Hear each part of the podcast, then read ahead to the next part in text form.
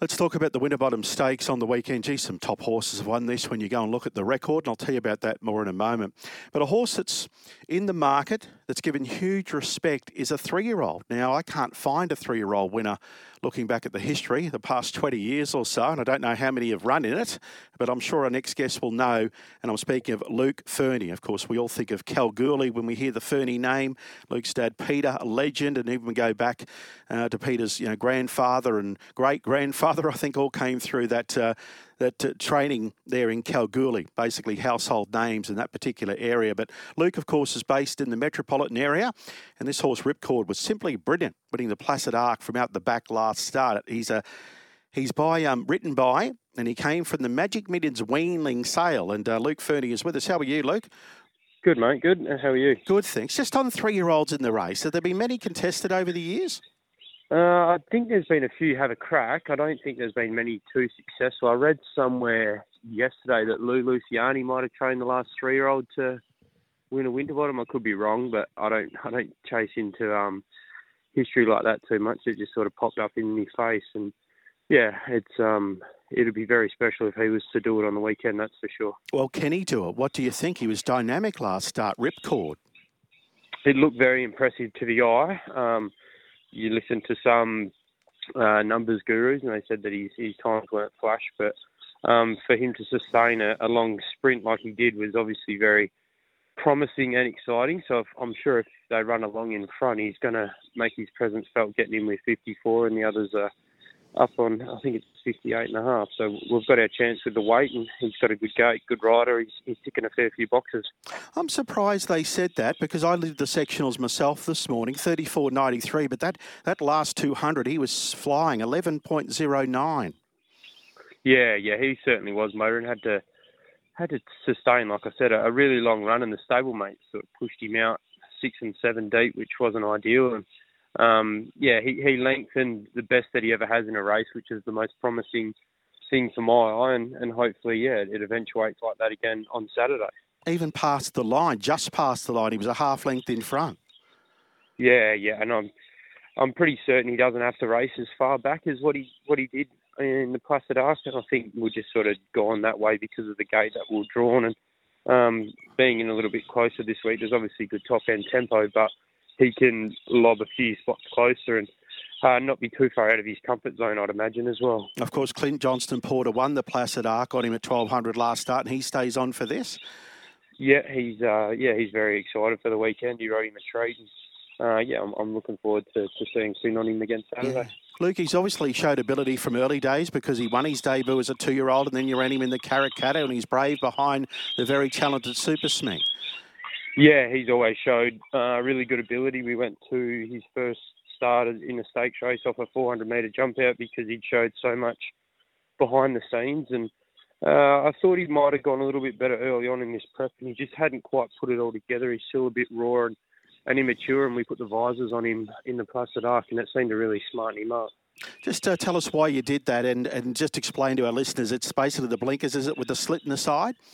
It is, yeah. The blinkers are more you can't see anything around them, and I still feel that he needed to to see other things, what what what was going on sort of around him at the same time, but just have him switched on a little bit more than what the the winkers were doing, and he really paraded a lot calmer with them on, which um, yeah, they're meant to fire him up, but some horses they do the opposite effect on, and it was probably the best he'd ever behaved, and he handled it all in his stride really well. Luke, you mentioned you're hoping they run along. Do you think that will be the case in the Winterbottom here, race nine on Saturday? I'd imagine so. There's a few horses that are drawn wide that have a fair bit of toe, and I've got a horse in there, Man Crush, that that runs along. Obviously, overpass. It doesn't have to lead, but it, he has plenty of speed as well. And um, yeah, I I think if you put 1.5 at a end of a 1200 metre race, predominantly they're going to go pretty sharp in it.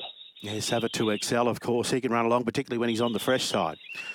Yeah, very much. He's, uh, he's had to do a fair bit of travel in the big boys. Yeah, from Alice Springs, long trip. Alice, yeah, very much so. And they're a fantastic training performance for, uh, for somebody to bring him, travel them so far, and then have a horse race in a Group 1. So it's a very good luck to them as well. Luke, how many Group 1 runners have you had so far? Uh, three, but none of them have troubled the scorers. So I'm hoping that uh, I'm hoping that changes this weekend. That's for sure. Tell me about the story. Uh, he was purchased as a weanling, Ripcord. Yeah, we, um, myself and Kim, my main owner, went to uh, the Inglis sale and Magic Million sale, and we we managed to buy a fair few weanlings that year, and he managed to yeah to catch my eye, and he's he's certainly the better the better one of all the weanlings that we bought. That's for sure, but he's made up for, for some of the side ones. Yeah, he's by written by from a mare that was trained on in Toowoomba, Queensland, single in London. She won four for for Rex Lipp. So why do you why the weanlings? I mean, obviously you're active at the yearling sales as well, but a lot of trainers don't attend the weanling sale in particular. Uh, not entirely sure. Kim was more of the uh, opinion that he wanted to look at buying some weanlings, and it was the first time I'd ever gone and looked at them and, and tried to put the puzzle together to see how they line up. And uh, we've had we've had a little bit of success from that sale, and uh, yeah, it's, they're they're a little bit cheaper than the yearlings as well. But obviously, you've got to wait that that extra year, and you've got to hope that everything grows in the right spot. So. Uh, I think if you dot your I's and cross your T's, you can be on the money, but you can also do your money at the same time. Luke, any story behind the naming Ripcord? Uh, no idea. No idea. I leave that. He doesn't pull the around. horse. nah, nah, he doesn't. He doesn't. She, um, Maria comes up with all the names for him, so I just, I just lodge what gets put in front of me, and yeah, the, the names don't really bother me yeah. as much as as much as it does other people. Yeah. As long as they're fast and well behaved, I'm, I'm, pretty sweet with whatever they're called. All right. Well, let's hope um, he can reel off that fast sectional again there, ripcord with no weight under the scale here in the Winterbottom on the weekend. Tell me about this Storm Chaser. He's really going well. Four starts, two wins, and that was a big winner, albeit at Bunbury last start after a slow getaway. Storm Chaser. Yeah, flying at the moment he is. I um the race was meant to be a 1200 at Bunbury, and then they had to shift the, the distance around because of uh, the track. But uh, going into 1400 is the only query of mine. Other than that, I think he's got a stack of ability, and uh, that's the first time he's been slow out. So I'm hoping that doesn't reoccur on Saturday. And we've got Pikey on, so he obviously does his thing. And his work with Ripcord on Tuesday was really sharp, and he's in a really good headspace. So I'm, I'm hoping that he can figure in the finish. That's for sure. Yeah, that was a thousand at Bunbury, wasn't it? Yeah, yeah. yeah. Okay, of course, Chris Parnham, I thought, did a good job after that tardy getaway. And he, he just uh, chased bravely because that leader kicked and he had to pull out all stops to get him down, Storm Chaser, last time. Yeah, very much so. The the leader um, stretched Keshi Boom out, the, the boom horse here that's possibly going towards the Northerly that would be pretty hard to to beat as well early on in its prep. So it wasn't um, a slouch, an older horse he had to chase down, which is always a hard thing to do. And made ground on a track where you can't really make too much ground on at the moment. So there's plenty of merit to his to his win. And Willie Pike goes on for the first time, Storm Chaser. Yeah, it's always a positive when you when you see W Pike next to your horse's name, that's for sure. Absolutely. Um, look, just in wrapping up, I see you've got a really interesting named horse running called Rissoles. Is there a story behind that? Yeah, no, I don't, I don't know the story behind it. There would be there would be a story behind it, but I, I haven't yet been filled in on it. That's for sure. Well, he makes mincemeat of those. Now he's big odds, yeah. he? uh, he um, it's, it's, actually a very very nice horse. I've thrown her in the deep. Yeah, I've thrown her Gee. in the deep end this week. So uh, she's going around at a long price, but she's she should be the better one of the better horses I've seen around at that quote. That's for sure. Yeah, and Playing God, of course, produced the big winner last week, the Sire Rissoles. Yeah, they're flying over here at the moment. He's doing a fantastic job. All right. And when did you move from Kalgoorlie, Luke, to the metro area to set up?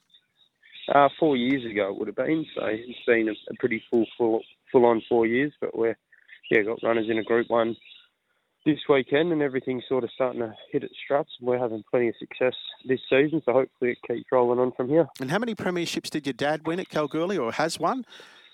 Oh, I don't count him. I don't want to give him a big head, so I don't.